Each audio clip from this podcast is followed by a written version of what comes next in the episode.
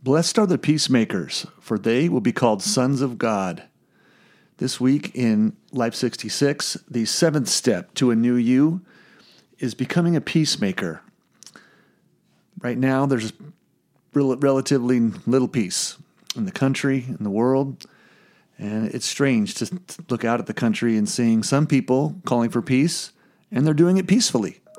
There are others who are calling for peace while at the same time burning things, destroying things, even killing people, all in the name of peace. We haven't had this kind of situation, I don't remember, since maybe the mid, mid to late 60s. During that same time, there was someone who wrote a couple of songs. One of them went like this All we are saying is give peace a chance. He's the same guy who wrote, Imagine there's no heaven. It's easy if you try. No hell below us, above us, only sky. Imagine all the people living for today. Imagine there's no countries. It isn't hard to do. Nothing to kill or die for, and no religion, too. Imagine all the people living life in peace. You may say that I'm a dreamer, but I'm not the only one. I hope someday you'll join us and the world will live as one. It's the same person who said, We're more popular than Jesus Christ, this young person from Liverpool. Of course, you know him as John Lennon.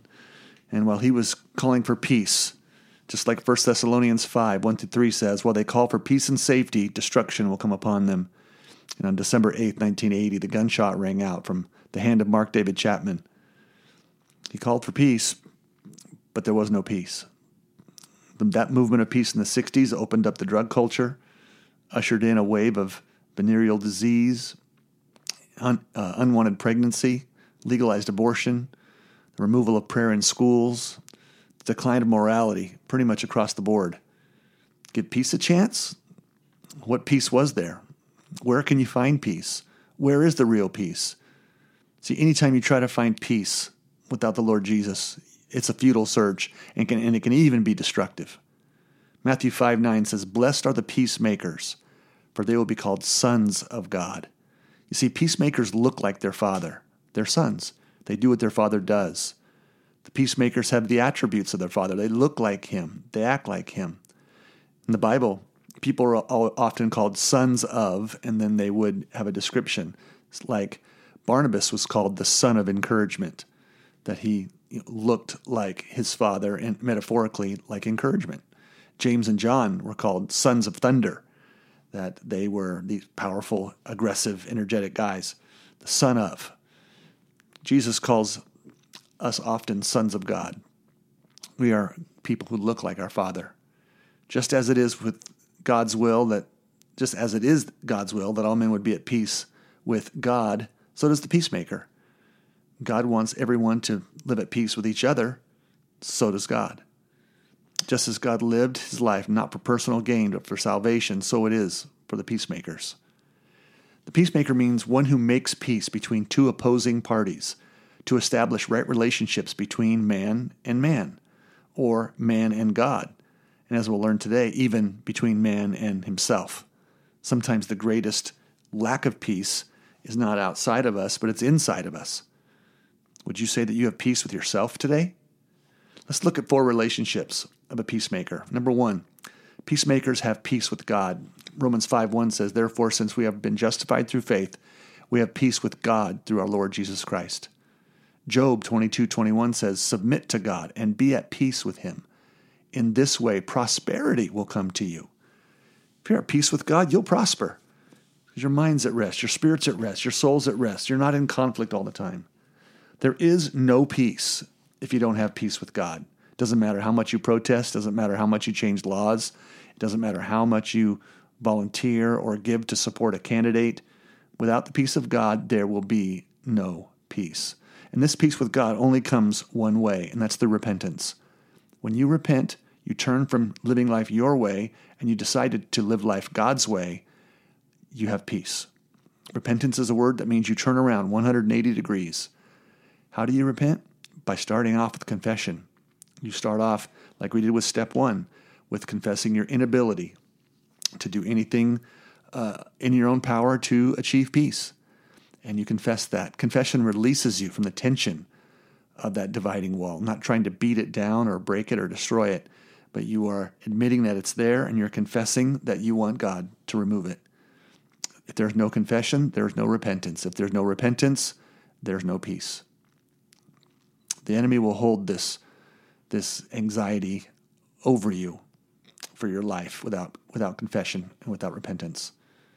That confession of your need for Christ frees you and removes the barrier between you and God, and you can live at peace with Him. If you've not confessed and repented of certain ways in your life, do it right now.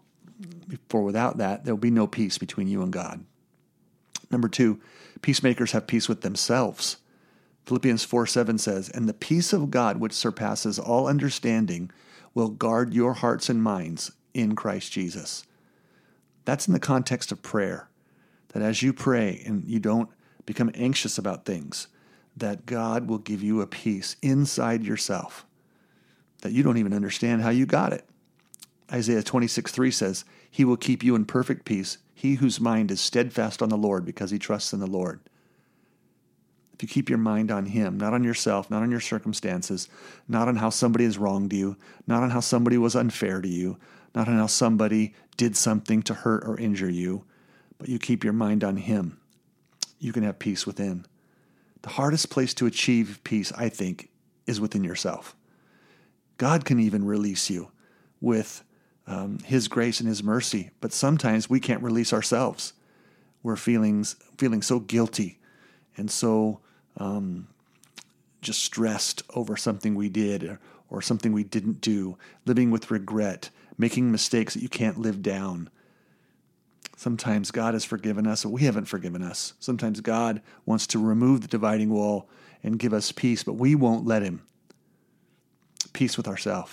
It starts with seeking Him in prayer, keeping our mind stayed on Him, and realizing how much He loves you, how much He's forgiven you, how much grace is available to you. God is the peacemaker who can make peace even within your own soul. Number 3, peacemakers bring peace between God and others. 2 Corinthians 5:18 says, "All this is from God who reconciled us, us to himself through Christ and gave us the ministry of reconciliation." Our job as ambassadors as, as Christians is to be peacemakers between other people. It's as if you're taking God by the hand and you're taking somebody else by the hand and you're bringing them together. In the same way, you take a person by the hand and another person by the hand, standing in between and bringing them together. Peacemakers bring peace between God and others. It's a person who wants to see people come to know Jesus Christ as their Savior. They evangelize and they witness and they befriend and they share Jesus with others because they know that the greatest peace is found in a relationship with Jesus. And you know, there really isn't time to mess around here. I've been in ministry a long time and I've received many, many, many phone calls of someone who was in an accident or suddenly had a heart attack. Just this last week, one of my close friends in ministry was uh, at home just doing what he normally does every day. Had a massive heart attack. Praise God that he's on, his, uh, on the mend and doing much better, but just that quick, his life could have been gone my kids, uh, my son and and uh, his fiance at the time, they're married now. We got the call that they had a, a very bad accident on the freeway. Car flipped upside down, and it could have very been very easily been that they had lost their lives during that accident. They were safe, they were fine, really didn't even get a scratch. But what if they didn't walk away? You See, there's no time. Are there people in your life that you need to be peacemakers and bring them or bring peace between them and God. We don't have time to waste. And finally, peacemakers bring peace between people and other people. Hebrews 12:14 says, "Make every effort to live in peace with all men and to be holy." Romans 14:19 says, "Therefore let us pursue the things which make for peace, and the things by which we one may edify another." Peacemakers bring people together. It's not always a safe place to be. You ever tried to stand between a husband and a wife during a marital spat? Oh, it's crazy. Then both of them turn on you. But people who are peacemakers always look to find a way to bring people together. So we need peace with God, we need peace with ourselves. Peacemakers help bring God and people together, and they help bring people and people together. What are some of the characteristics of a peacemaker? These are important to know because we have to know what a peacemaker really looks like Peacemakers, number one, are not passive. Peacemakers do not look the other way to have peace at any cost. Sometimes peace takes a fight. What, what would have been like if the United States never entered World War II? Would there have been peace? No. Not if the evil Nazi regime had their uh, way, or at that time, the evil, evil Japanese regime had their way. We had to stand up and fight in order to bring peace. Jesus brought peace, but it wasn't passive. He came to the cross and he was beaten and he was brutalized and he was nailed to a cross. He actively destroyed the power of sin and death by his life on the cross. Colossians chapter 2, verse 15 and 16 says that he was making a public spectacle of evil by hanging on the cross. See, peacemaking is not an easy road. No problem was ever solved by not dealing with it. Passive people, they don't want to disturb the peace, but instead they create more anxiety. You ever not confronted a situation? Just, oh, I just want to keep the peace. It doesn't keep the peace. Everybody knows there's this elephant in the room that nobody's talking about. There's this anxious issue between you and the other person. There's no peace, and sometimes it can go on for years, sometimes decades of ill will and um, bad feelings between people because somebody doesn't want to take the step and be confrontational. The shalom peace is not the passive absence of evil, but is the active concern for the well being of people. And it actively takes on the role of I'm going to be a peacemaker, I'm going to bring uh, love and, and justice to the situation. You don't see injustice end by people saying, oh, that's too bad. Somebody really should do something about it. Peacemakers are the ones that do something about it. So, do you procrastinate dealing with hard situations or avoid them altogether in order to keep the peace? That'll determine whether or not you're a peacemaker or not.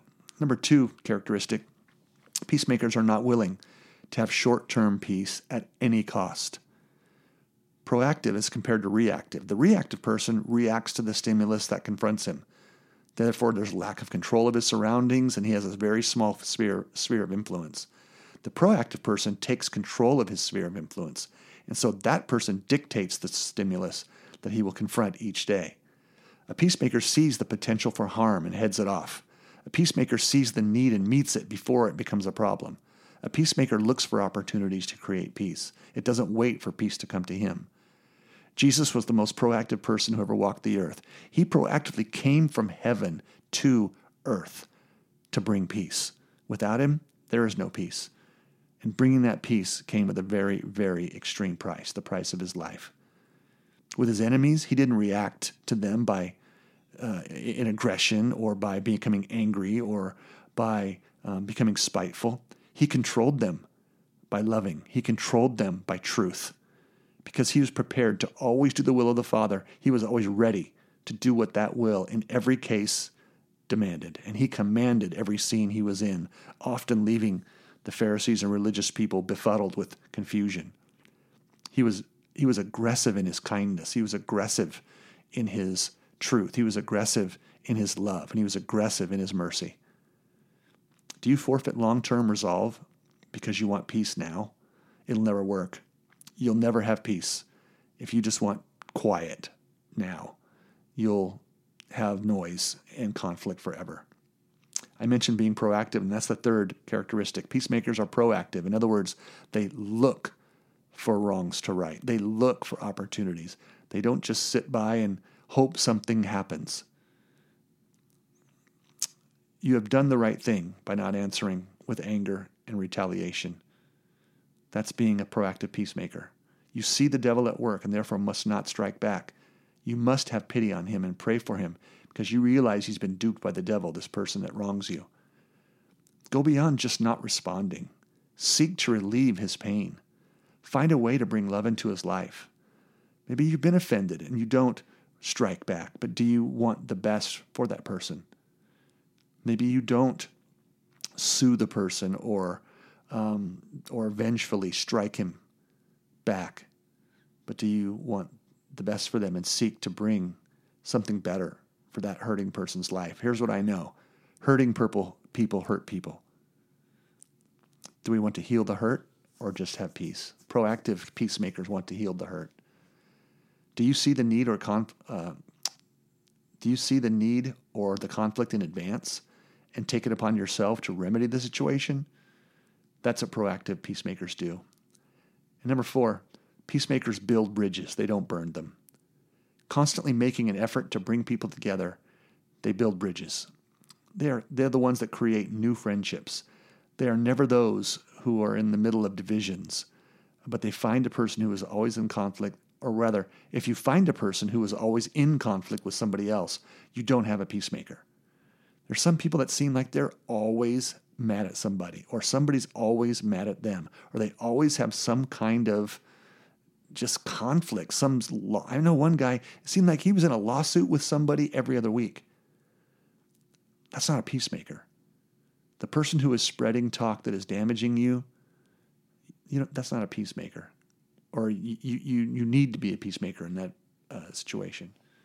They don't burn bridges. James 3 6 says, The tongue is also is a fire, a world of evil among the parts of the body. It corrupts the whole person, sets the whole course of his life on fire, and is itself on fire by hell. You know, if we could just learn to keep our mouth shut, we could avoid a lot of conflict and we could learn to be peacemakers by being slow to anger and quick to listen. I'll tell you this social media and email and texting are some of the devil's greatest tools because you can speak destructive things and burn bridges, and you never have to have the courage to, to look that person in the eye. It's evil, it's wrong. Repeating hurtful words is wrong. Listening to hurtful words is wrong. Colossians 3 says, encourage one another. Whatever you say, give glory to God. Do you find it easy to walk away from someone to avoid a confrontation rather than fighting to save the relationship? Isn't it better to save it rather than just walking away and saying, oh, well, and lose it? Now, don't get me wrong, there's a time and a place to walk away. But the intent ought always to be restoration and redemption, not just letting the burning bridge burn. Do you have anyone in your life right now that is on the other side of the burned bridge? Jesus said, Make every effort to live in peace. If your brother has something against you, go to him before you worship.